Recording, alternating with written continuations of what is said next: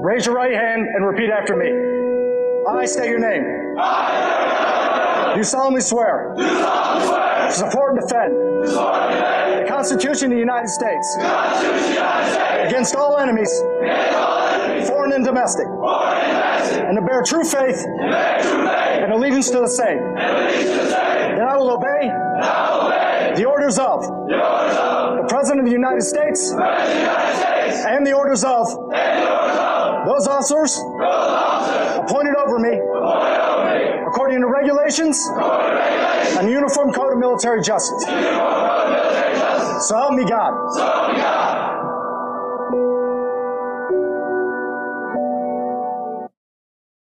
Listeners, thank you for tuning in for another episode of the American Vet Podcast.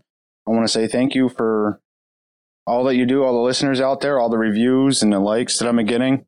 Um, and if anybody wants to be on the show, just you know, email me, Dave at AmericanVetPodcast.com. Um, you can go to my website, AmericanVetPodcast.com, and you can find me on there, request to get on the show, and we'll have some fun. Uh, t- this episode, I'm sitting down with Chris. Chris is a 25 year Marine Corps veteran who's been deployed to Afghan and Kuwait in 2002. He's been to Kuwait and Iraq 2002 to 2003. He went to Iraq again in 2006 to 2007. Chris has been awarded with the Presidential Unit Citation, a Bronze Star, and a Joint Commendation Service Medal. Now he's a CEO of a manufacturing company and also a special public defender for Missouri, handling criminal cases for the poor. Chris, once again, thank you very much for being on the show and how you doing tonight. Hey, Dave, thank you uh, for having me. I really appreciate the, the opportunity to be on. Yeah, thank you. I mean, the thanks goes out to you, sir. Uh, no, it's uh, it's my pleasure. I, I was um, I was really excited when I saw your your podcast because it's uh, it's something we don't do enough of. It's a really important mission, which is telling the veteran story. Absolutely. So, who were you before the you know before the Marine Corps and like you know talk to me about like before military. Oh my goodness! So I grew up in North County, St. Louis, and anybody who's out there who knows the area, I grew up doing boondockers and jeans and fist fighting and drinking beer, and that was my Friday night ritual.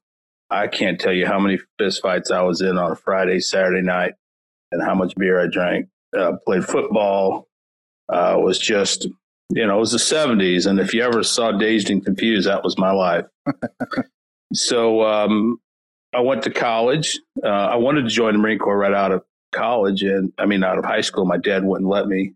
He wanted me to get a college education. And Okay. uh, so I went and I promptly drank and, you know, caroused and which was great training for the Marine Corps. So, uh, At least got your liver prepared. yeah, I got my liver prepared. And then my, my dad passed away suddenly when I was 19. Oh, And uh, when that happened, um, you know, I started doing a lot more of the unhealthy things. And one day I just, I kicked my own ass and I said, you drive down the recruiter because I'd always wanted to be a Marine. I had since I was a young boy.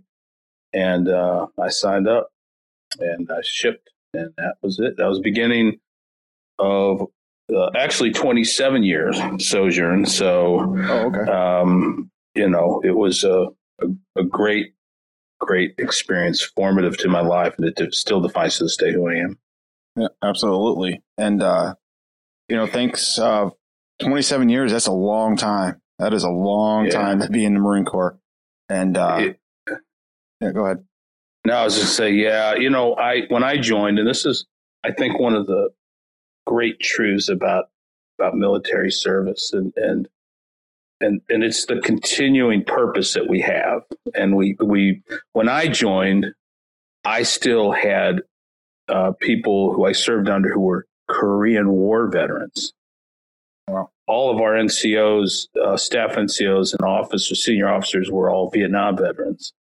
Um, and they taught those lessons and handed them down to us. And Yeah. and you know, to me, probably the most grad, uh, one of the greatest things I've had the opportunity to do as a Marine is to give those lessons and pass those down to the next generation because the time passes quickly. I mean, I was, I went to a retirement ceremony for a master sergeant and I said, a hey, top, I said, uh, I was a corporal at the time. And I said, um, why did you stay in for 20? He said, well, I got drafted, went to Vietnam. Then I was like, what am I going to do now? I don't know. I'll sign up for three more years and I'll figure it out. Yep. And then those years, those that tour was up, and then I hadn't figured out. And I said, "Well, I'll sign up for three more." And next thing you know, I was in for twenty. So, you know, it was just became a way of life. I I just loved too much to to uh, walk away from.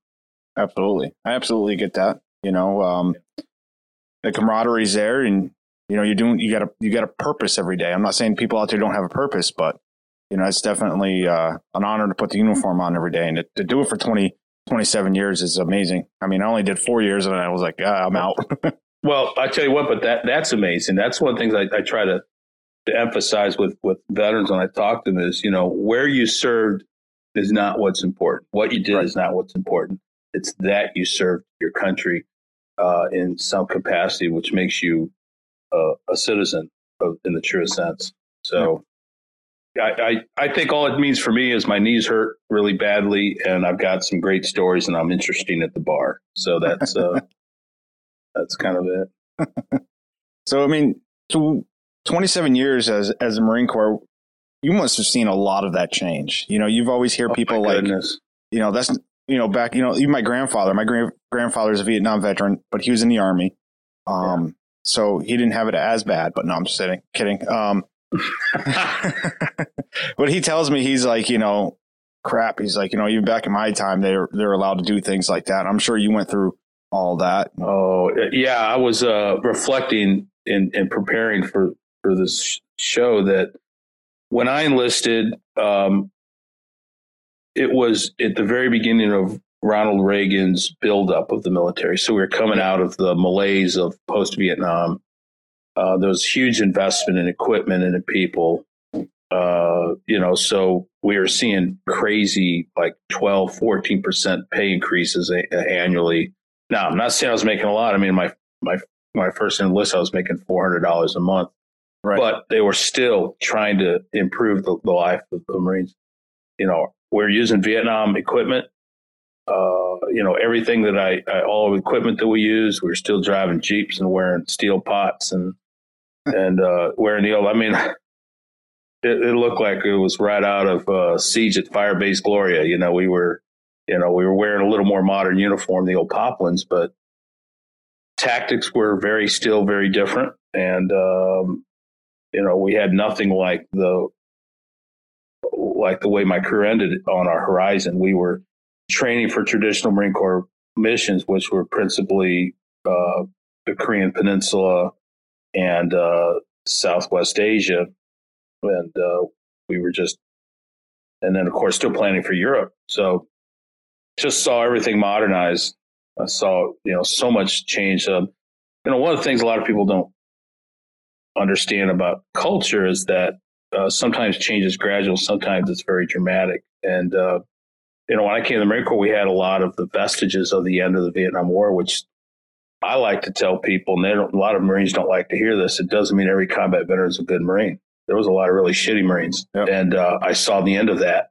And mercifully, they were replaced with with what became the foundation. General Gray was a true visionary, the commandant um, uh, who, who really changed everything for the Marine Corps in the in the late '80s, and uh, he he got us out of that that malaise, and I call it malaise. It really was that where we tolerated, um, persevered, and it was really just from having come off of Vietnam, and which was not a popular war, getting rid of what were a lot of good people and tolerating substandard people and equipment, and uh, President Reagan and General Gray changed that for us. And so then I bring that all the way back to today, where you know I left. Uh, I retired just as the Osprey was coming on um, you know, and and just crazy changes in performance and tactics and equipment. I, I will say this: my last helicopter ride ever was still in the CH-46. So, you know, I I thought there was some irony that after a long career, you know, my first and last helicopter ride was on the Vietnam era helicopter. Wow. So, yeah, that's a, that's a lot. I mean, and I think you hit it right there and the, the nail on the head. You know, it's you know, and I agree with you. I mean, not every veteran is a good combat veteran. Um, no. You know, you got your good, you got your good leaders out there. Oh, give me one second. Hold on. My dog just came running down.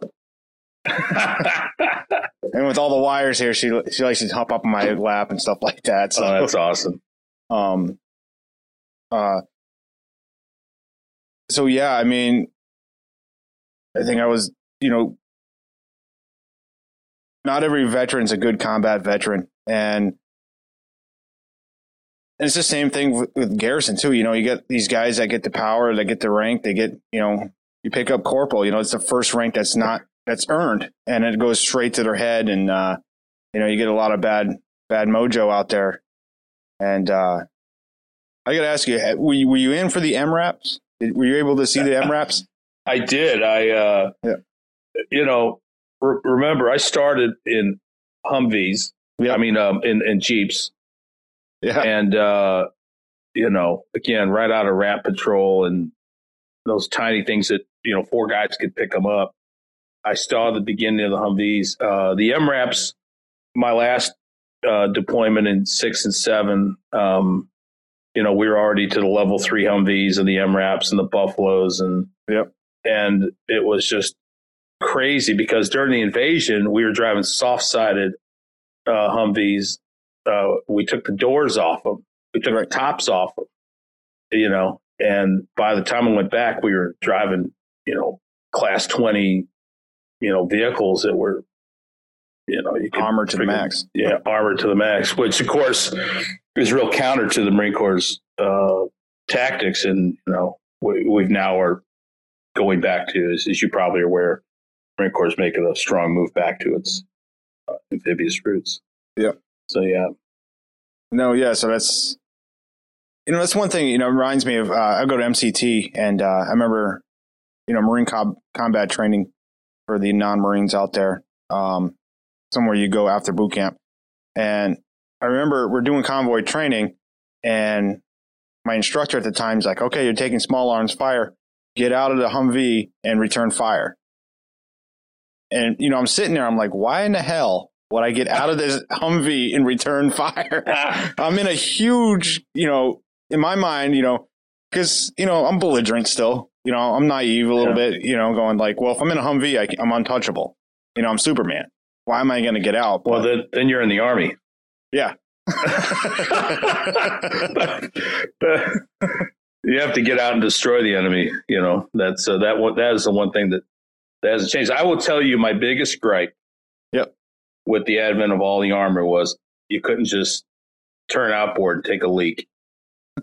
you, uh, you know, well, I mean, when you, you first could, when you first got in, you had no doors. I mean, that was pretty simple. No, that's what I'm saying. You could we could be going 50 miles an hour, you could just, you know, you could just turn outboard and, and, and relieve yourself, you know, while you're driving.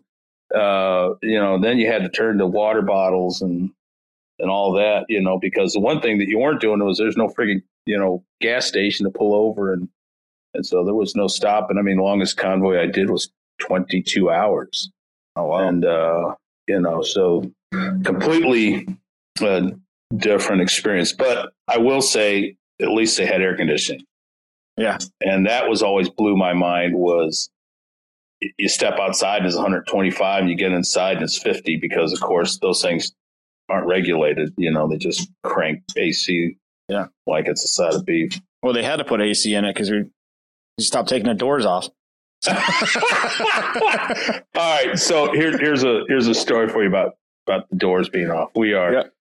um, we had just started the invasion, I think we were we just left our first camp, which was at Jalibah um, in the desert, um, and we were moving towards Nasiriyah. And uh, I was sitting in the back. Our EOD officer was driving. Um, it was his Humvee, He made it very clear it was his Humvee and he was driving. We all had to sit. So um, I on back right side, I got my legs outboard because I was stretching. Uh, they, you know, I was getting really. Of course, you know how uncomfortable Humvees are. Oh yeah. And um, and I'm sticking my legs out, and all of a sudden I hear a smack. I go, huh? Must have kicked up a rock. And we just keep driving, and we got we stop at a fuel point somewhere along the way, and I get out, you know, stretch, and I'm walking around. I look, there's a big hole, a bullet hole, about that about that big, about six inches from where I was sitting, and I was going, huh? Good thing he missed. So, uh, you know, it's kind of the randomness, but that was all it, sort of what we were talking about. The, you know, why would you get out? You know, these were soft skin. There was no protection. You know, the only thing we took off were the canvas doors. Uh, so there was no protection with the doors anyway. And then, of course, last time I was there, like driving a steel vault. Yeah. you know, which I was still, I was, I was in fact appreciative of. You know, it's a, still a poor design to sustain to su- survive blast, but um, you know, it, it did make it a lot better for people. And, and by the way, I like to when when I'm talking to especially combat vets and, and, and Marines are the ones the worst at this. They start talking shit about surviving combat. I like to remind them that more truck drivers died in Iraq than infantrymen, and uh, and and that is uh, something that doesn't get mentioned very often, and and and that is of course in an asymmetrical war, everybody's in danger. Right. Everybody, you know. Uh, I mean, I had a nephew who was he was an infantryman, but he got he got uh, blown up twice in IED blast, but he was the MRAP driver, you know, and uh, uh, so that was a obviously a difficult job. So I, I, appreciate that, and I like to give shout out to truck drivers for that reason, and in the Army and the Marine Corps, just because you know you don't get to choose where that thing's going to blow up. Exactly. Yeah. And that that self that uh, that self feeling that you're responsible for everybody in there, and you don't want to be the, you know, you know. Yeah. I mean, I never deployed. Um, I can just imagine, and uh, you know, I, I wish I deployed, but I just never, you know, it never, never happened for me. So, so I was talking to a, a Canadian soldier in Afghanistan. I was there in 2002 during Operation Anaconda. Okay. And we are just having that chat. And I said, Hey, this is the first time Canadians have deployed since 1958. And I go, How do you feel about that? I go, You know, how do you serve? He's a, he was a career soldier. I said, How do you serve in the military knowing that you may never go. You know, the chance you going anywhere just almost not existing. He goes, I asked that question one time to a sergeant major, and he said, You don't he says you, you don't do it for yourself. He says you train for those that follow. He goes, it's it's the soldier you train who will need that training. He may be the one that goes, you know, yeah. and and so the, the that continuous line I was telling you about about the Marine Corps generation. You know, if you think about every, you know, today the people that I served with during the invasion are now very senior people, but they're going to pass that on, and then there's a lot of people who are, you know, most of the Marine Corps today at any given point, what is it? Half the Marine Corps lance corporals are below. So, you know, there's people who are in right now who never deployed, never served, and and and yet they're critical to that unbroken chain and that, that story and that parent pass on the ethos. So, you know, all all deploying means is is um, you know, I just was ready when I was called, and that's that's you know, I wasn't like I earned it or I deserved it or I, you know, I just happened to be there, right when it was when it was needed. Right. So, where was your uh, so what was your MOS going through the Marine Corps?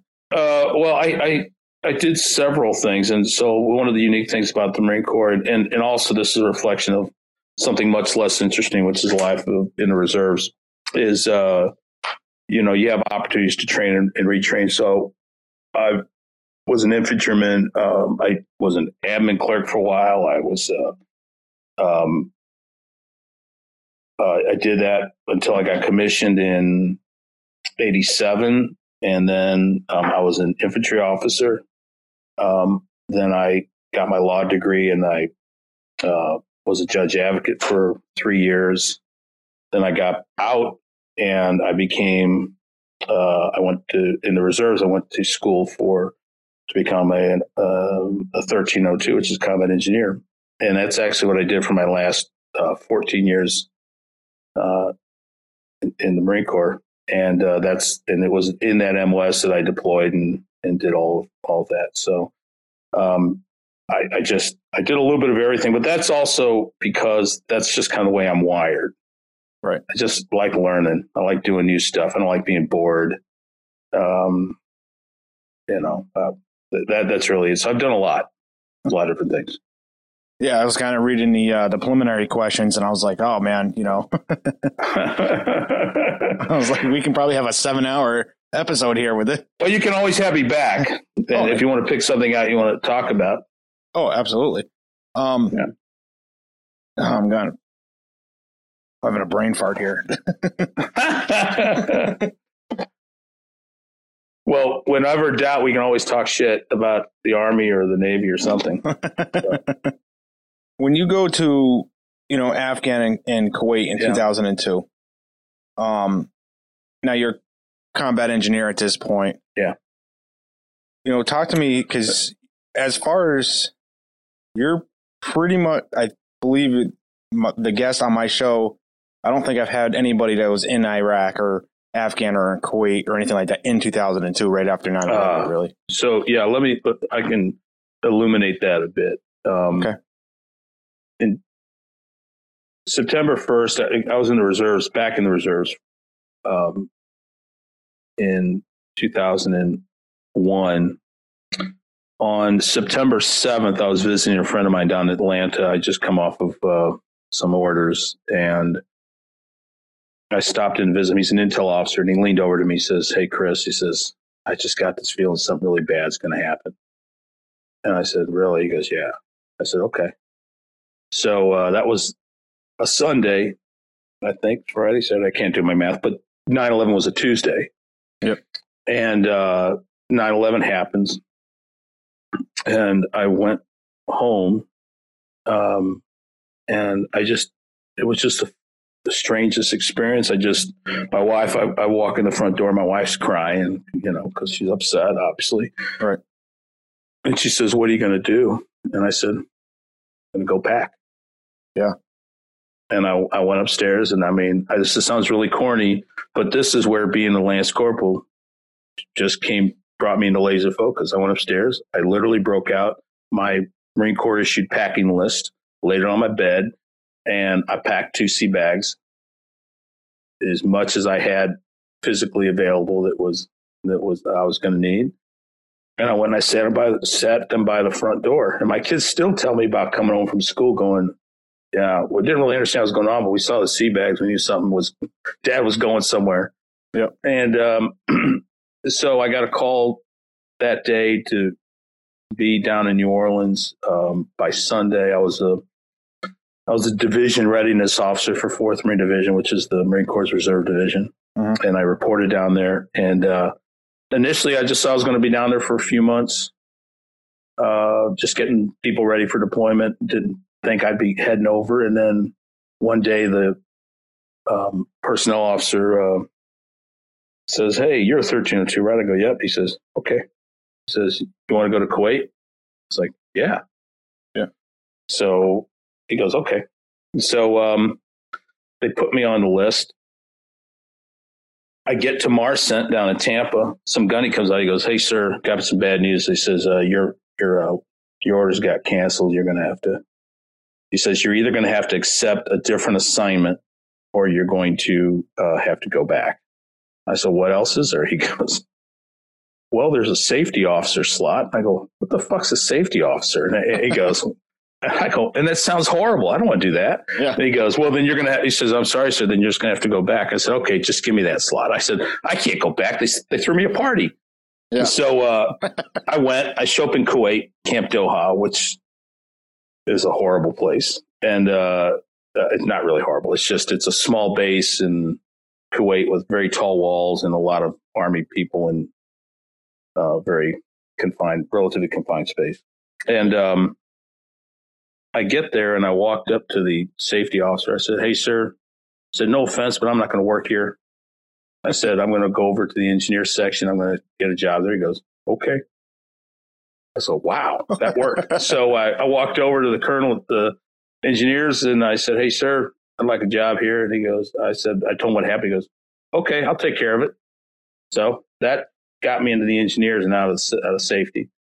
And um, and then one day, I was told I was going to be escorting. This is now February of 2002, and uh, he says, um, "Oh, the assistant engineer officer says uh, for the CFLCC, CFLCC, uh, uh, which is a CENTCOM acronym. But anyway, they said, uh, "Hey, uh, you're going to be escorting some people into Afghanistan."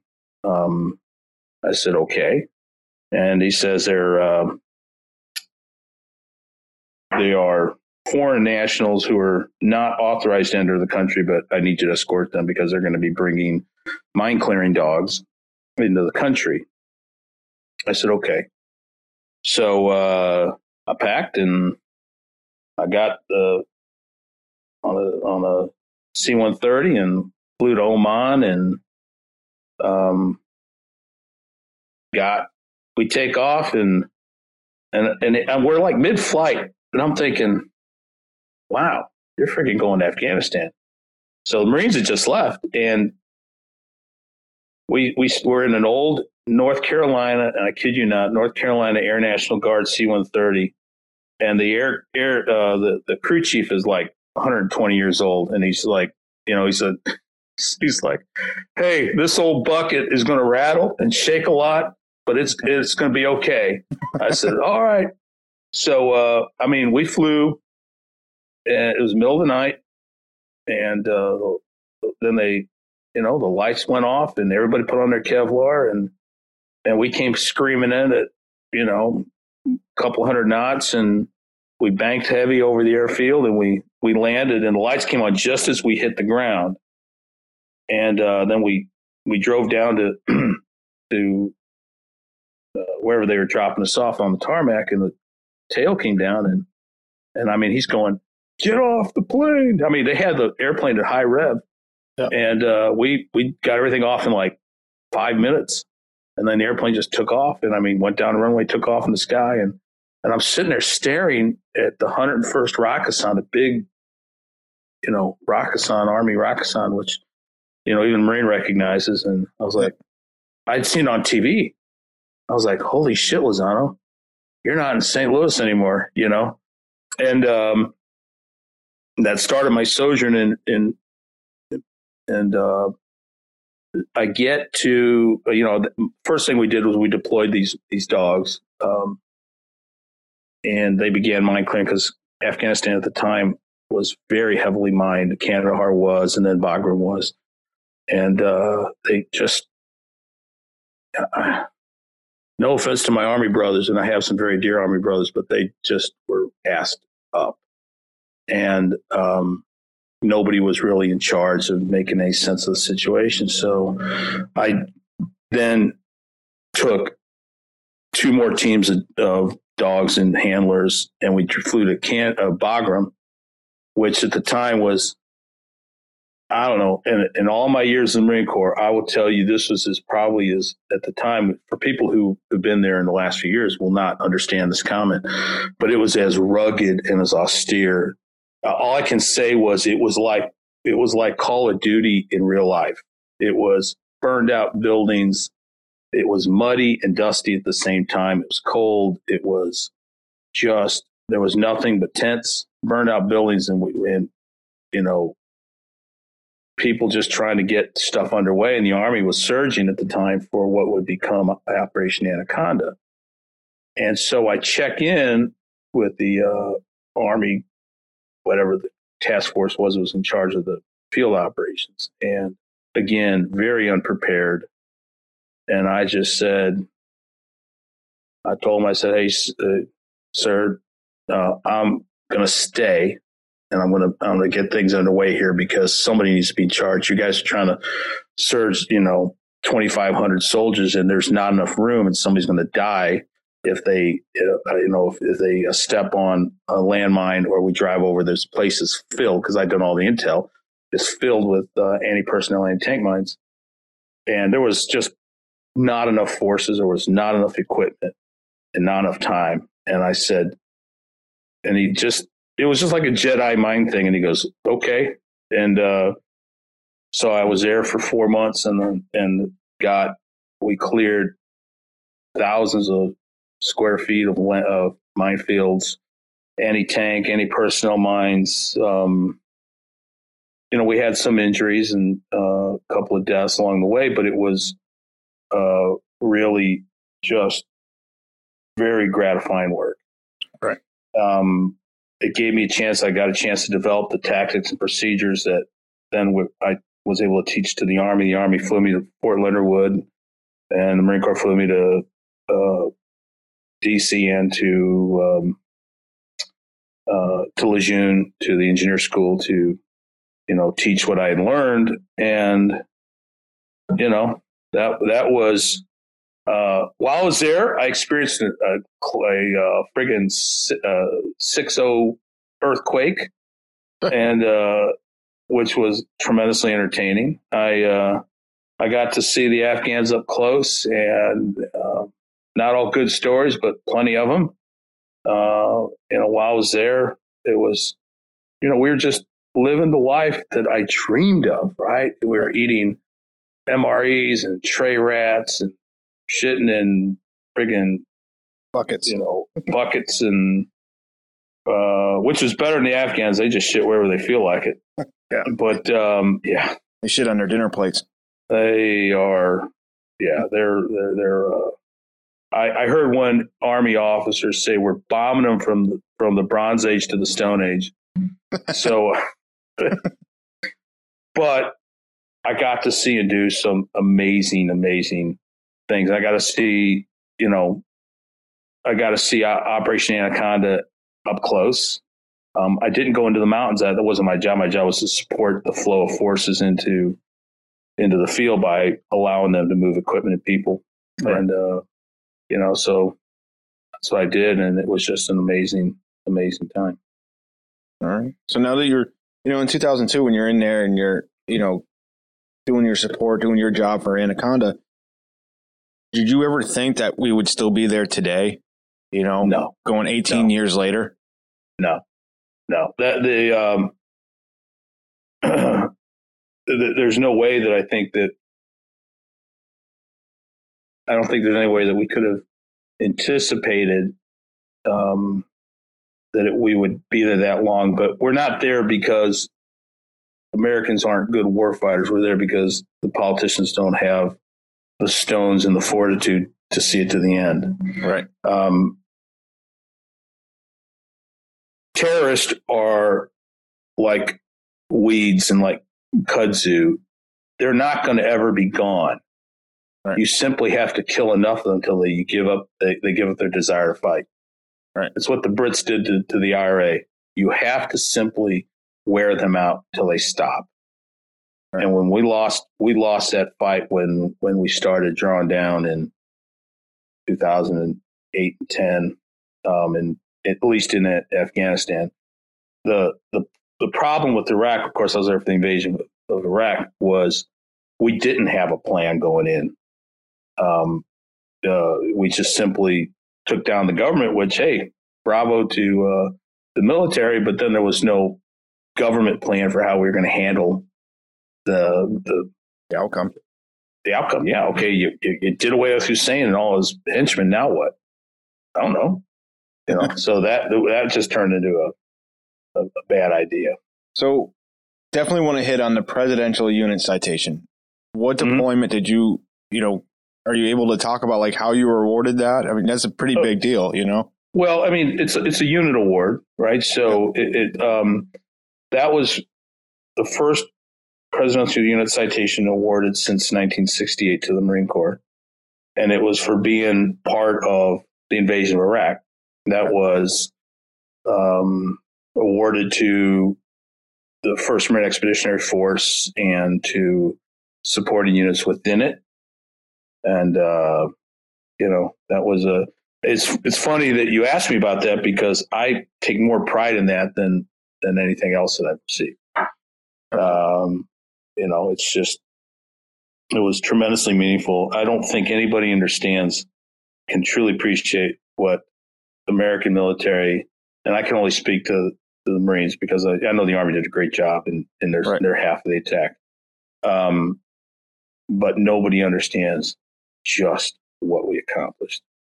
Uh, we covered 600 kilometers across extraordinary, difficult terrain against 10 divisions, dealing with the collapse of a, of a regime. Um, we did it without breaking stride. We had the logistics, the people, the tactics uh, to to get it done. But here's, to me, here's the most extraordinary part of that story. when we started, and I was part of, um, I got to Kuwait in December 2002, and we were running exercises to to uh, exercise the war plans. The original war plans were to take 180 days to get through these these divisions. And uh, if anybody thinks that it was easy, I'll tell them you go do it. Yeah. Right. You know, oh, you just bombed them. No, it wasn't that friggin' easy, right? There, there was Marines win before they step on the battlefield. We knew the outcome was was of what it was, but it was because of the tremendous amount of planning that we did.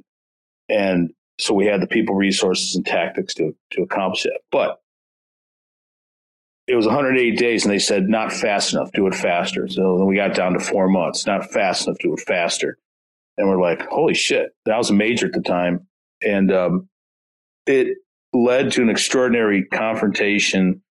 Emotions bubbled over. And if you ever want to see uh, raw emotion, a bunch of Marine majors um, who are the, the they're the uh, you know they're the ammo bearers of the staff. They're the ones that do a lot of the heavy lifting uh, yeah. of planning, and uh, the emotions flowed over me. There was actually a fist fight. It was a free. It was a bit of a, of a WWE um, cage match in a planning tent that quickly blew over, but that was just the tension of trying how to figure out how we're going to do this was was overwhelming because we were also flowing forces, planning for the flow of forces, buying of equipment, all that at the same time. And finally, one day, General Conway said to the staff, "The command authority has said we have 21 days to get to Baghdad." And he drew a line. And he said, "You know, H hour plus 21 you have 21 days to figure out how to get us there. And we did. And we got there in exactly 21 days. Wow. And and that was no accident. And and it was because of the tremendous amount of, of work. So when we were awarded the Presidential Unit Citation, I wear that with, with pride. Um, and it, it means more to me than the Bronze Star or anything like that. That's, uh, you know, that, that, that is, um, you know, one that hopefully, hopefully doesn't ever have to be awarded again. Right. Uh, you know, because of course it means something tremendously bad's happened. Correct. Yeah. Um, yeah, you definitely just from that, like, I'm glad that you guys were able to get that award as opposed to, you know, a NAM or something like that, you know? yeah, I, I, have I have those too, and it's like, yeah, uh, you know, hey, write yourself up for an award, or somebody has to write you up for a reward. You know, uh, officers like to do that for each other. Yeah, you know, but uh, yeah, no, it, it was uh, really moving, and if you ever read the citation itself, you know, it's it's it's definitely something to be proud of, and I don't you know, I don't think there's ever been a good accounting of the story. I've read the official because I'm a bit of a nerd. You know, I, I, I read the official um, Marine Corps uh, historical document that recounts it, and it's um, you know Marines love to document things that happen, and um, and it was good to read it because I see a lot of names that I recognize, and um, it just felt good to be part of something really big. Yeah. and to be part of something really important, and the fact that nobody knows about it really, other than we got to the goal line, um, is okay. You know, it, it, but it, it helps to have a you know place to tell the story sometimes, and you know about about doing that because it was truly a thing of beauty. I, I, I uh, it just makes my heart warm to think about it because here's uh, here's a General Mattis story. Is it okay? Tell Yeah, yeah. tell Go ahead. Story. Okay, I don't want to commandeer your your your podcast. This this you're it's all about you in this episode. Whatever you want to talk about. so I was my job on the staff of the engineer staff of of the G3 was to do all the intel preparation of the battlefield. So my assessments of the battlefield terrain were what were used to make decisions about the tactics. Okay. All right. And so I analyzed terrain and roads and bridges and you know forces and where where equipment was and what could we use and what happens if you know so we're doing all of the bridging and all of the planning for the myriad of things everything from dams being blown up to electroshock of the rivers to blowing up of bridges and we had a plan we actually had a plan the, the war plan itself was a thousand pages long uh, so there was a big oil field right on the north of the, the, the border with kuwait and they said, "All right, you can't blow it up because we're going to need it because that's how we're going to help fund the government. So whatever you do, you know, just be cool with the oil field. Okay. um, now, oil fields are full of high pressure pipes and big pipes that move things around, and you know, so I'd planned all the different gaps in those pipes that we could go through and things like that. And there was a division of soldiers arrayed in this oil field.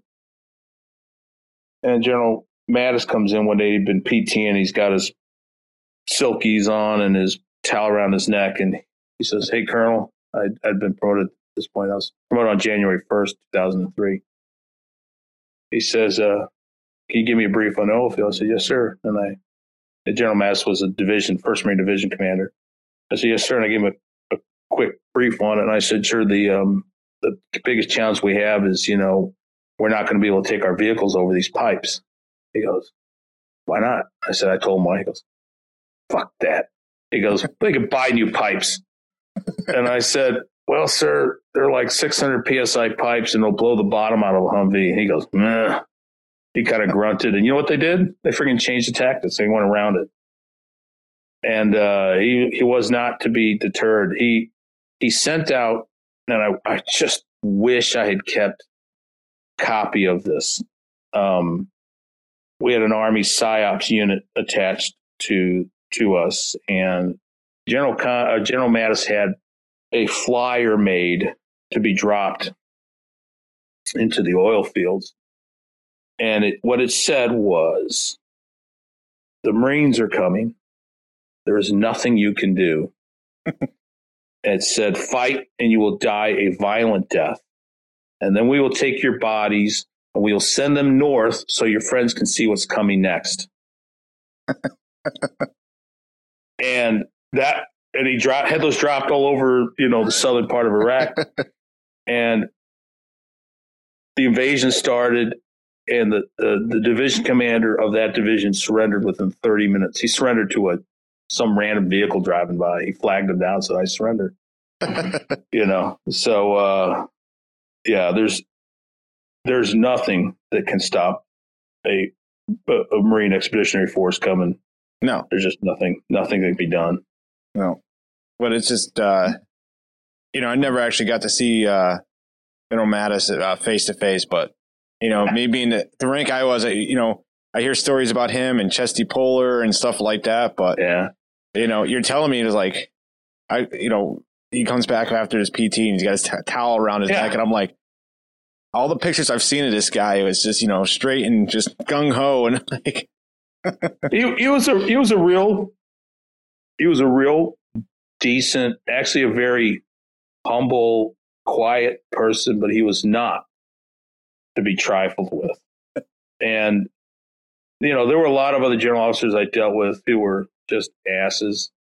And of course, most 06s are asses. And, mm-hmm. you know, so you get used to it as a, as a younger officer or junior officer, you get used to it. Um, but he knew his stuff and you did not want to bullshit him. Did not. Right. Uh, and General, General Conway, on the other hand, was was a true gentleman. He was a gentleman of the old style of genteel, soft spoken, but but very forceful and visionary in what he wanted to do. And he surrounded himself with good people, you know. But uh, I was I was actually there right after General Mattis fired one of his regimental commanders, and um, it was a, a very gut wrenching moment. I walked out of the way our camp was arrayed. Uh, we had the the MEF trailers, the, the the, the working areas that we had, which in, in the field were just call them kind of converted semis that had tentage on them. Yep. We're all under. I mean, we were in the in the desert. We had camo netting over, and I walked out, and uh, there was this uh, colonel. I was like, I wonder why he's here. He's supposed to be frigging up north on the Tigris River, and and then I find out he'd been fired, and he looked like death. He looked like what the hell happened? And then I come to find out General had just fired him, and he said, you know, there's there's a mission to be done, and you're standing in the way of of that, so you have to go. And that wasn't. It really didn't strike fear in people. It it really drove purpose. Right. That's the magic of of, of General Madison and successful leaders. The the one thing that I learned in, in leadership was there's no such thing as a successful style of leadership. Only successful leaders. Right. And uh, you know, he had his own style. He loved humor. He was very actually really funny guy. Of course, I think everybody's afraid not to laugh at his jokes. Right.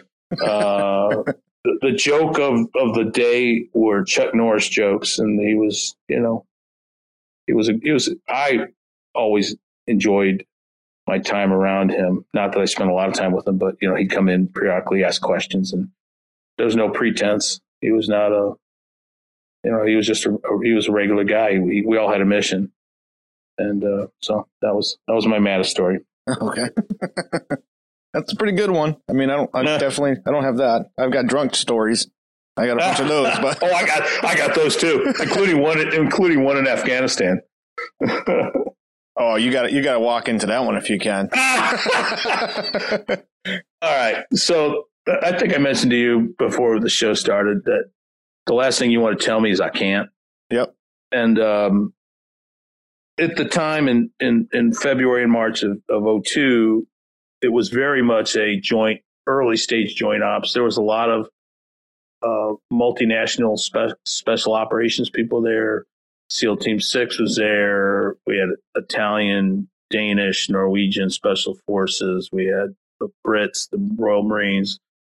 Um, and so we had a lot of people there, but the, the, the people that I was who were working for me on mine clearing were included uh, Norwegian engineers and uh, they were just spectacularly awesome soldiers. They did not they they spent more time sunning themselves and getting a tan because you know when you live in freaking near the Arctic Circle, you know uh, a, a, bright sunny day is a big deal. But they were great soldiers. They just had their own way about them. And uh, one day I walk in and into their their uh, tent where they prep prepare their meals, and uh, I see like six six eight cases of beer.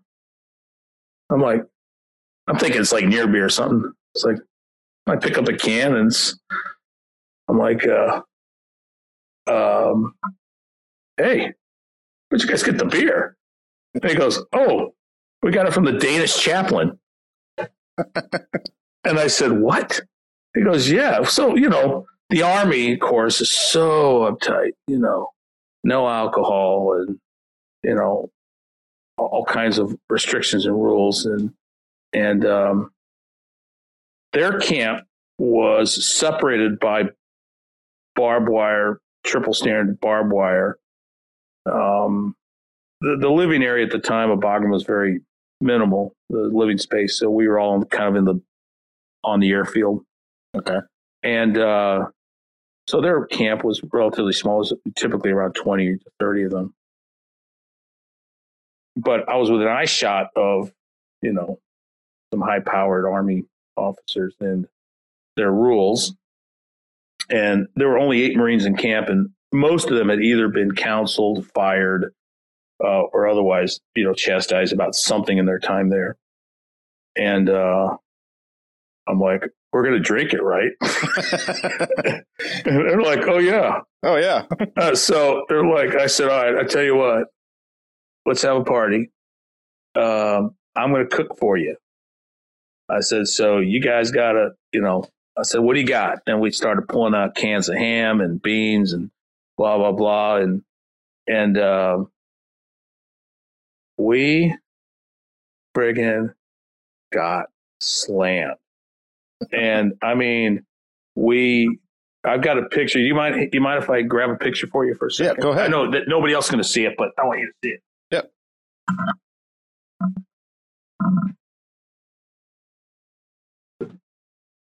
All right.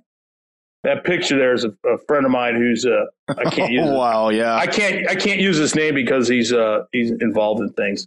And um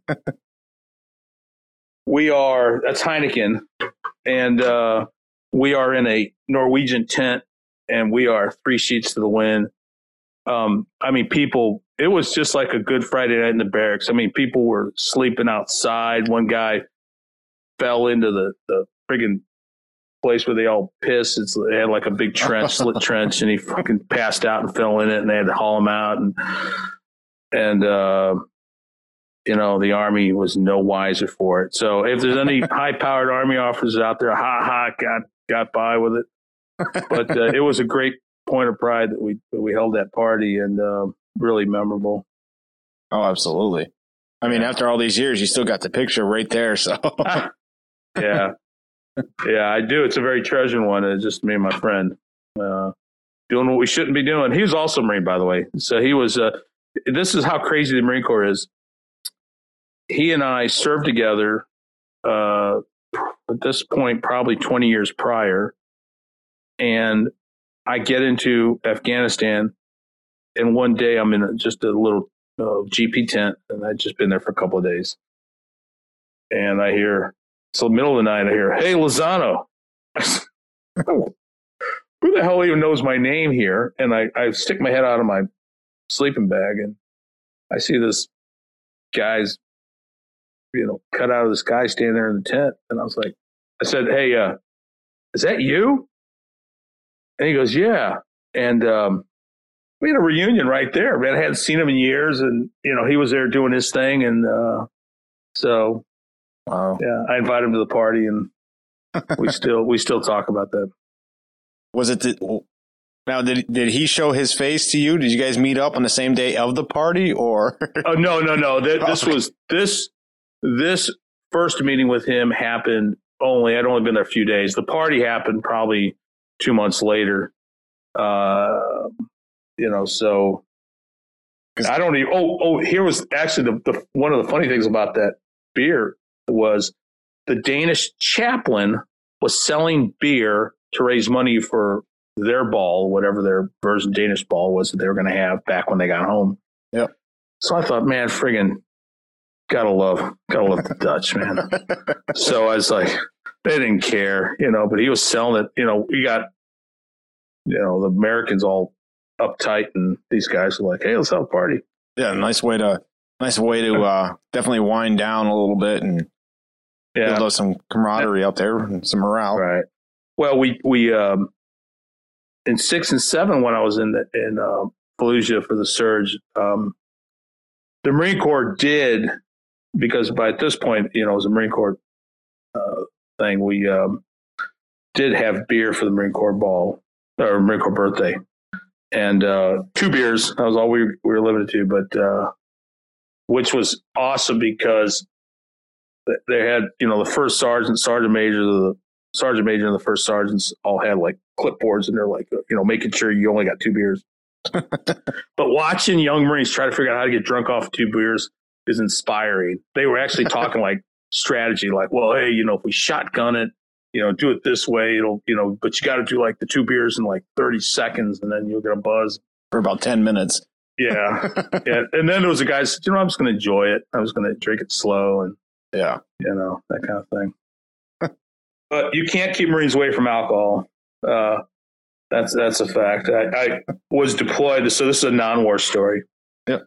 We were in Jamaica on a um, humanitarian, I'll say quote humanitarian mission because it was not really, but we were there building something for um, for some people, and um, the army said they cautioned us is like, well, you know, you can't swim and you can't have alcohol while you're in country. We're like, okay, all right, I'm a captain time. So, okay, got it. You know, you bring in a 140 Marines, you know, into Jamaica um, and so uh, we're at end of deployment in the, in the project, and uh, I said, "Hey, I arranged to to go to the Wyndham Hotel down in Ocho Rios, and uh, MWR. Uh, we bought friggin' day passes for everybody, so everybody get. Um, you know, we gave them basically about 18 hours uh, there with all you could drink. And I still remember one Marine coming up to me going, Hey, sir, you know, uh, Army says we're not going to be able to drink and, and swim. And I said, we're an amphibious force born at a tavern. Yeah. We were meant to drink and swim. and we are going to do that. And, and to this day, I still have Marines remind me of that. so. I mean, it's true. It is definitely well, true. Of course it is true. Friggin', of course it's true. You can't argue that. That's know? why you know people bust your balls or whatever. You're like, well, you're the Department of the Navy. We're like, yeah, we're in the men's section. The yeah. men's department, yes. but um, oh. okay, so now, um, in between deployments and whatnot, I know you you said that uh, you know you reserve and then you went full time. Mm-hmm. Where were you? You know, your duty stations were at. Where were they? Were they just in? Um, most of the time, they were based out of uh, New New Orleans uh, because that's where reserve headquarters are at, and when you're a senior guy, there's limited places you can go. Right. Um, I then became uh, the senior military advisor, which I always think is a comical title, but I was a senior military advisor to a Navy Seabee regiment, uh, Third Naval Construction Regiment, uh, based out of Marietta, Georgia. And I like to tell people that meant that I was the adult supervision so the Seabees are wonderful engineers and construction people. They're they're not tactically proficient in the ways that Marines need them to be to uh, be effective. Uh, typically, I mean, there's certainly some some good ones who have learned a lot, but um, you know, my job was to advise on tactics and, uh, and employment and integration with the Marines, and so I was there a lot and then that's actually who I deployed with uh, six and seven during OIF five. Was it five oh seven dash two? So a very heartwarming name, but that was the uh, deployment I was on. But, but that's uh, so reserve life. You know, you're it's it's not just once a month for most people. Most people are doing a lot more than that. Yeah. Uh, it's it's really almost a, a semi full time job by the time, you especially during the war years. So yeah, I was flying to Marietta a lot. Got a lot of miles on uh, Delta Airlines. Outstanding. so the the questions I asked you to kind of fill out online prior mm-hmm. to, you made mention of uh, a particular time when you got uh, promoted to Lance Corporal. oh my goodness you know, uh, you know what? I, I got to tell you, that's a great question because most time people just want to talk about friggin' war stories and and whatnot. Um, so here I am, and of course, you do nothing to get promoted to lance corporal. You just right. simply have to not get busted to private, right? You know, and so uh, you know, I'd done my appropriate time, and promotion was to be in alphas.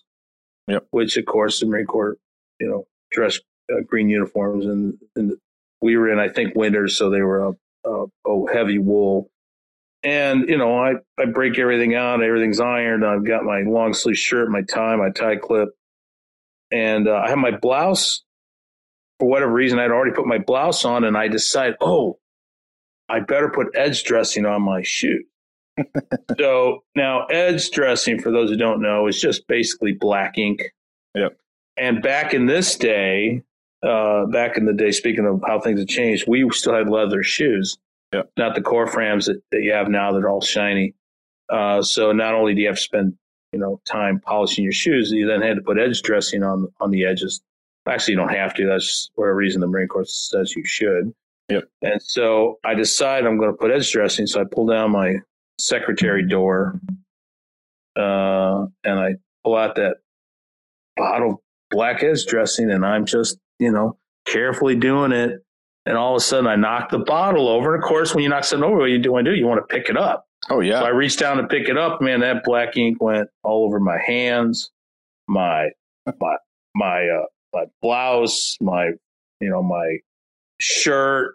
Um, and this is maybe 15, 10, 15 minutes before uh, uh, formation. It's like, oh shit, you know. So I'm trying to get it off, but of course it's you It's know it's oil based, right? It's and so no, it's, it's not coming off. I've ruined my blouse. Um, and so I run down to the first sergeant's office, First Sergeant Ray, who was a very fearsome man, uh, as most first sergeants are. And uh, to my gratitude and surprise, his response was to start laughing hysterically at me. And he says, All right, come here. When we go outside, he takes out a can of gasoline, says, Put your hands out. And he starts pouring gasoline on my arm and my hands, and I, I rub as hard as I can. I get most of it off, but of course, now my blouse is still ruined, my, my shirt's still ruined.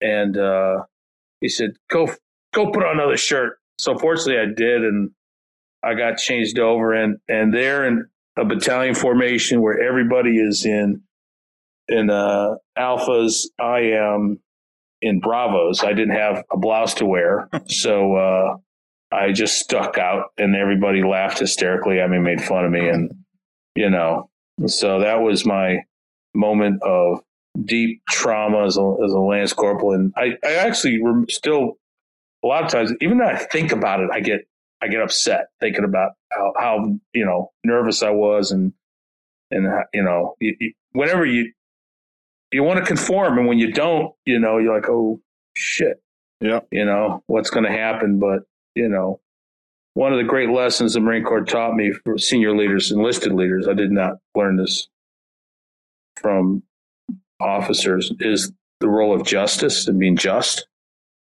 And, um, you know, he used a little bit of humor and, you know, let me know it was going to be okay and I'd survive. And, um, you know, and so I, it was a good, it was a good lesson about being a decent person that I like to, to remember. But he used to brag. He had seven NJPs. Good lord. Yeah, well, you can't you can't get away with that anymore. No. You know, that's something, another thing that's changed. You know, but back then, uh, NJP was sort of expected before you made it to corporal. Or at least before you made it to sergeant. Yeah, well, there I know I, I had friends that were sergeants two and three times. You know, they Yep. get yeah they lose it and gain it and lose it and gain it. Yeah. And you drive around now and they got, you know, you know, PFC, Lance Corporal, Lance Corporal, Sergeant Corporal, Sergeant on the back of their cars. Oh, that's that is really funny. I haven't seen that, but Yeah. those guys, those guys are, uh, those guys are the guys that are really salt of the earth. And so I, I will tell you, I don't know how much time we have left. yeah, Um, whatever.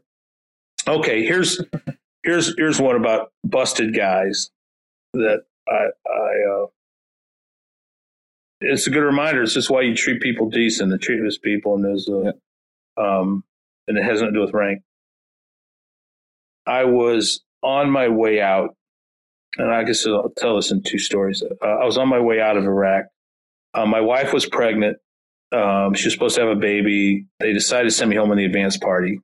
to be home uh, with my wife. And I objected. I really didn't want to. We were still, this is May of 2003. And uh, I said, no, you know, I, I want, no, you're going, going to the advance party. You got to be in Kuwait. Uh, this is like a Wednesday by Friday night. It's like, okay, how do I get there? The colonel looks at me goes, I don't know, figure it out. So I'm like, uh, I'm 600, I'm in Baghdad and I got to make it to Kuwait City. And there's absolutely, we're in the middle of an invasion. So I said, all right. So uh, I had two choices. I could um, take a, a, helicopter that was about three hour ride, two, three hour ride. We were in actually in south of Baghdad. We were in the um, Al Hillah, or, or, otherwise known as Babylon. Yeah. And, um, or I could find a ground convoy. So honestly, don't like helicopters all that much. So I decided to do the ground convoy. Plus, I want to take some pictures. And I found out this convoy is going to be stopping at this airfield where I had some friends. So I take the ride, and uh, we get to the airfield, and I was going to have to, uh, I was going to figure out to take a C-130 and pick up a C-130 from there. And at this point, I had no idea I'd actually be able to do it. I was just right. like, all right, if this is going to work out, here's how it's going to work. My wife was due to have the baby on Monday morning. So I go down to the airfield. There are two tents. There's a big air conditioned mega tent, it says Army. and then there's this little CP tent. If anybody knows what a CP tent, it's not a GP tent. It's the little kind of octagonal round tent that they would put out sometimes. Yeah. Uh, I don't even know if we have in the inventory anymore, but it's maybe eight or 10 feet across and it's circular. And there's one and it's, it's put up like shit and it's leaning to one side and there's a Marine Corps flag out front. so I walk, you know, I say, no offense to my Marine brothers, but I go walk in the Army tent first because I figured the guys with all the airplanes. And they's like, all right, we'll put your name on a list and, you know, see what we can do. And I'm like, I got to be out of here by tomorrow. They're like, hey, we got a lot of people going, you know. Yep. I was like, all right. I walk over the Marine tent and there was a private. And when I say he was a private, he was like about a 30 year old private. Okay. And, uh, and so he had a story. And I said, hey, Marine, so here's a situation. I told him, he goes, no problem, sir. Let's take care of says, uh, do me a favor. He says, just throw your pack somewhere on the tarmac where I can find you. Uh, if, if when airplane shows up, we can throw you on. I said, okay. So that night was another awesome experience. Uh, Marines showed up with stolen food they had stolen from the army, and it was steaks. and and uh, we grilled steaks on the tarmac with no utensils. We didn't cut them. We just put them on sticks and stuck them over fire, and we ate freaking amazing steak. Um, and in the morning, all of a sudden there's a C-130 with the tail down, and it's got a couple Humvees on it, and there's there's another C-130 with a huge line of people going on, and this Marine comes private comes around. I go, sir, yeah. he says, get on that bird. It's like, Roger that. So I pick up my pack, I go run on. I'm the only person on this C-130, me and two Humvees, and uh, I literally climbed in the back of one of the Humvees and slept on the entire flight, which was not long, was like an hour and a half flight, you know. And I made it to uh, Kuwait. I made the flight to Camp Pendleton and then Camp Pendleton to St. Louis. And I was in my wife's room for the delivery of our now soon to be 18 year old son. Um, you know, when he was born. Congratulations. Thank you. So here's the, the sad end to that story, though. And this is a story I, I tell in my music. Um, uh, I wrote a song called um, I Dodged a Bullet. And uh, it was that as when I got home, and within a day or so, I found out that the helicopter that I chose not to take had crashed and killed everybody. Wow and you know uh, six people died on the helicopter and one marine died trying to save um, save the marines on board and um, I, I reflect a lot real often on on on that randomness of that decision because it wasn't like I had some great insider intuition. I just did it because I don't like helicopters, you know. Yeah. So, um, yeah, I combined two stories there, but you know, the the the that young Marine, instead of judging him for his problems, you know, he was just whatever it was, he was still a good Marine. Yeah. you know, and he and he took care of me, and uh, always grateful for that because I made it there for my son's birth. Yeah. And I mean, it, you know, private, not private, you know, like you're saying though, you know, you know, respect the person first. You know, you're a good guy. Amen. Amen. Um, could I could I talk about mental health for a minute? Yeah. And, and, um, and, and maybe that's just kind of where we, we take this. Um, Okay. Uh, so you you obviously have a passion for this, and, and I and I, I saw the the I know there's a couple organizations. Is it Mission Twenty Two or is it what's the name of the Yeah. Yeah. I'm a, an ambassador for Mission 22. Mission 22, right? And and so that tells me that you're you're very uh, involved in in mental health, veteran mental health, Yep. and it's um, something that I'm I'm deeply involved in, both as a board member of a, of a charity, uh, but just kind of in my personal life, I've chosen to always stay in touch and with with veterans and talk, and and Yep. just sometimes it's just a text message, buddy check, Yeah. you know, how you doing? Good. Or, you know, somebody reached out going, Hey, I'm having a bad night. I'm having nightmares or, you know, I'm- I drank too much or whatever. And, and, um, and, and that's not just a problem with combat veterans. Um, every time Marines come back from deployment, there's always a huge uptick in what? DUIs, Yep. positive drug urinalysis, and, you know, uh, domestic assaults Domestics. Yep.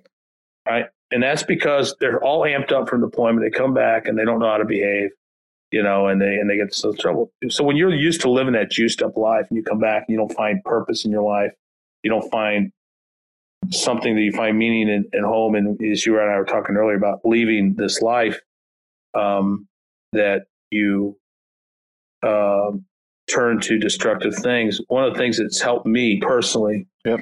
is to talk and, and to engage people. And I find by giving, talking to veterans, I get as much out as, as they, they get from me.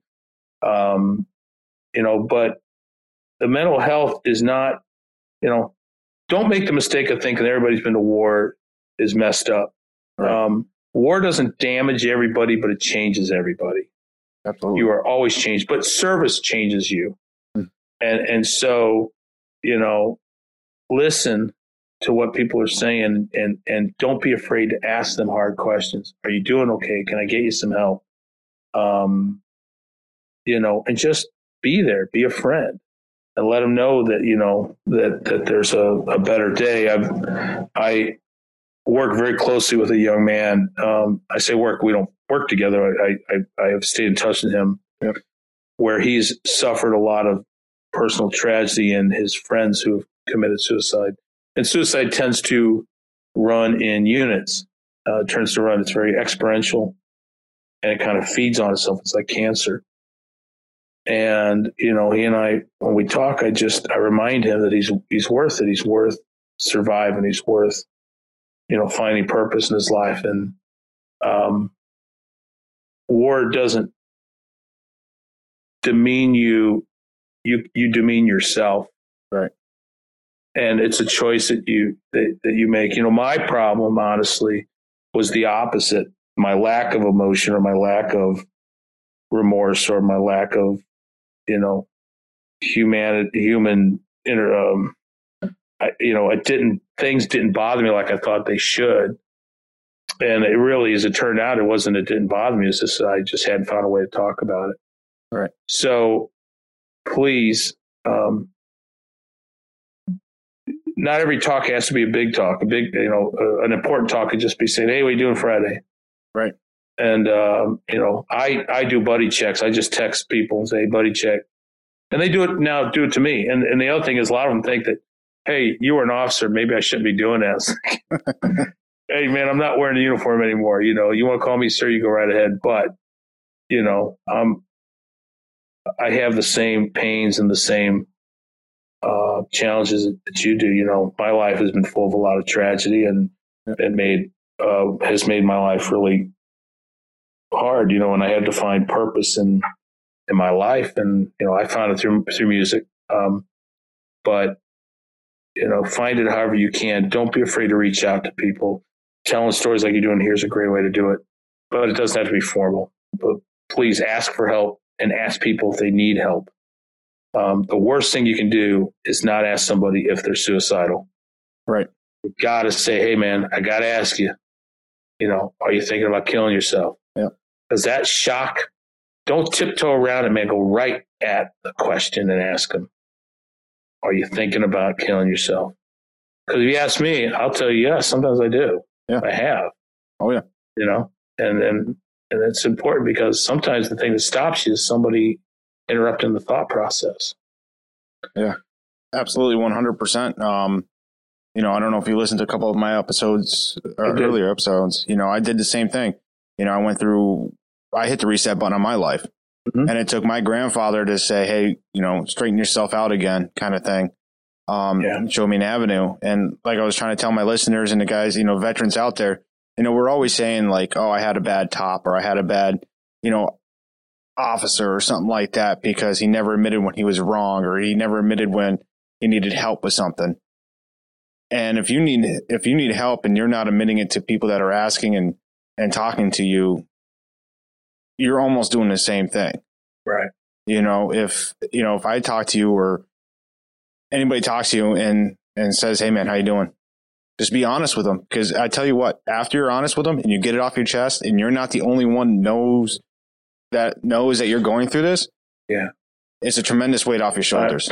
Oh my gosh, that is so so true. I I um I I was coaching baseball. Another thing that I do. Yep. Um, and with a Vietnam vet, and I brought him onto my staff because he he he was a great baseball coach, but but I also knew he was feeling very isolated, and he had experienced some. You know, he'd been a door gunner on a helicopter in Vietnam, and he'd seen a lot.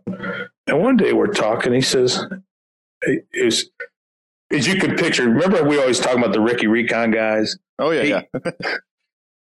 He would come to a game wearing cargo shorts that had Sergeant Chevron sewn on them, and he's seventy-two years old. You know, and um, he says, "How come you don't talk about yourself? Why don't you talk about your war experiences?" I said, "Man."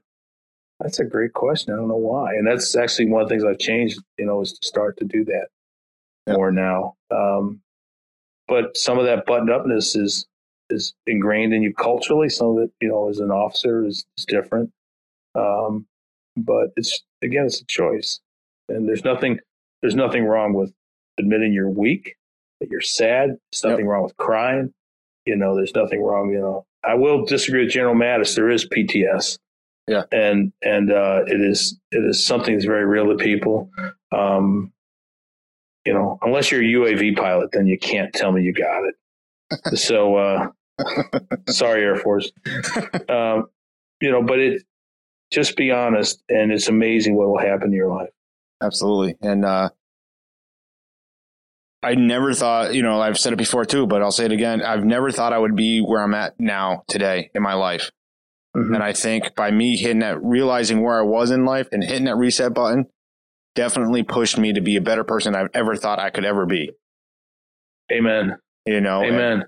And it Good was, for you, man. yeah, thanks. You know, like I said, I, you know, I got a, I got a little five year old that runs around, you know, my little peanut. So, But- so look, this this is.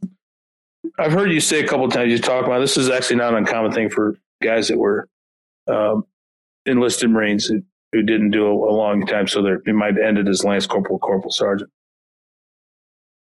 You've actually been taught really well, and and I can I can see it in you, and I can Yeah. see in what you're saying, which is, you know, the the wisdom that you have is to is to just like that first sergeant, and then other people in my life who touched out is, you know, the mission does, isn't over.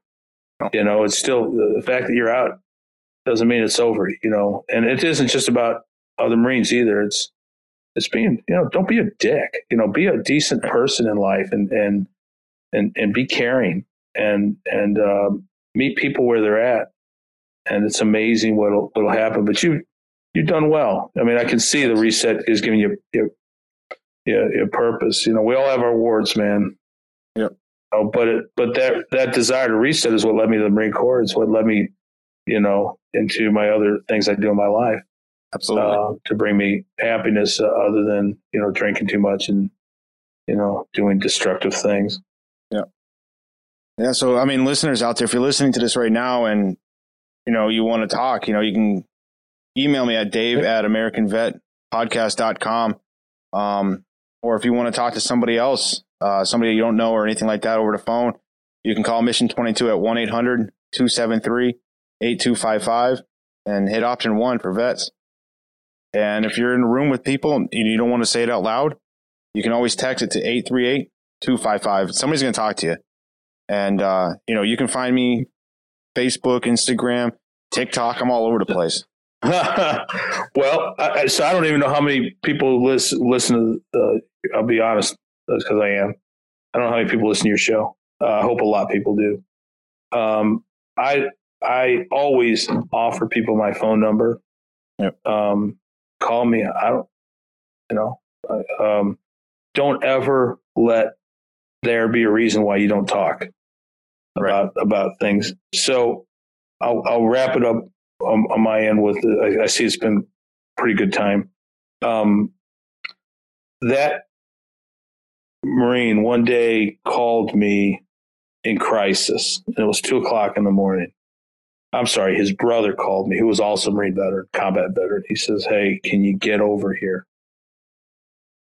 And I drove over middle of the night, and he was sitting in his garage, and the lights were off, and his there was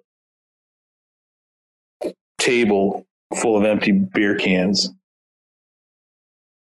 and he was just kind of sitting there, slouched over a little bit, and he's like, "Hey," you know, kind of just being drunk. And I sit down and just start talking to him. I'm sitting in a chair right across from him. All of a sudden, he pulled out a pistol. Hmm. And I said, "Oh shit," you know. Um, so I just, you know, he was crying and he was just saying, you know, I'm a piece of shit, you know. Um, and I said, "No, you're not, man. You're you're not. Don't do it," you know. And um, eventually, after talking to him, he fi- finally put it down, and you know, eventually, about two hours later, staggered off to bed, and you know, worked his way out of it. And I understand that that level of deep despair. Yep. been there. Um, yet the human desire to to survive and to persevere is still strong in most people, and it gets it's when it's at that point where they don't think there is any other way that then they lose hope. It's, it's the despair that kills people. Despair, the, the thought that there is no alternative, that death is better than than surviving with the pain. And I just want everybody to understand that, please, there is always a better day if you will let it happen one step at a time. So, you know, um, yeah. So that I, you know, maybe a somber way to to to wrap it up, but I I do think that that is uh, our greatest mission uh, is veterans is to understand that the that the mission is not over um, till we bring everybody home. Correct. And, uh, thank you. Thank you for that. And, uh, Yeah. kind of, you know, like that quote I've been saying, you know, if you don't heal what hurt you, you're going to bleed on those who didn't cut you. Oh, You know, I love that. You know, and uh, Can, can I? Can I? Is that yours? Is that yours? no, and that's what I was saying. Like, I would love Oh. it was mine. I don't know who it is yet. Um, I'm still trying to actually track down. I mean, you ask people like who said it, and you'd get 15 different people. Oh, I said it. Like, yeah, Oh. but where? You know, so I'm trying to track down the. So if my listeners out there, if you know who actually said it, please send it to me so that way I can uh I can do things with it. Um and I get oh no, I just so my my he's laughing because I pulled my guitar out and uh, it's my it's my blanket. You know, Okay. I, I, my wife will look at me and um, she's like, "You're not gonna start playing, watching the movie." I'm like, "No, I'm just holding it." Okay. Okay. So for the listeners, uh, thank you for listening again. And Chris, amazing, amazing life story, and absolutely would love to have you on on, on like a, a, you know, a Chris part two episode. you Uh, bet. Thank you for your stories. Maybe I'll do some songs for you next time. How's that? Yeah, love to, love to. Um, yeah. Once again, thanks, and uh, listeners, You bet. AmericanVetPodcast.com, and uh, thanks for listening. Thank you, Chris, You and bet. listeners, stay tuned for the outro. if we look to the answer as to why for so many years we achieved so much, prospered as no other people on earth, it was because here in this land we unleashed the energy and individual genius of man to a greater extent than has ever been done before. Freedom and the dignity of the individual have been more available and assured here than in any other place on earth. The price for this freedom at times has been high, but we have never been unwilling to pay that price. Those who say that we're in a time when there are no heroes, they just don't know where to look. The sloping hills of Arlington National Cemetery, with its row upon row of simple white markers bearing crosses or stars of David, they add up to only a tiny fraction of the price that has been paid for our freedom.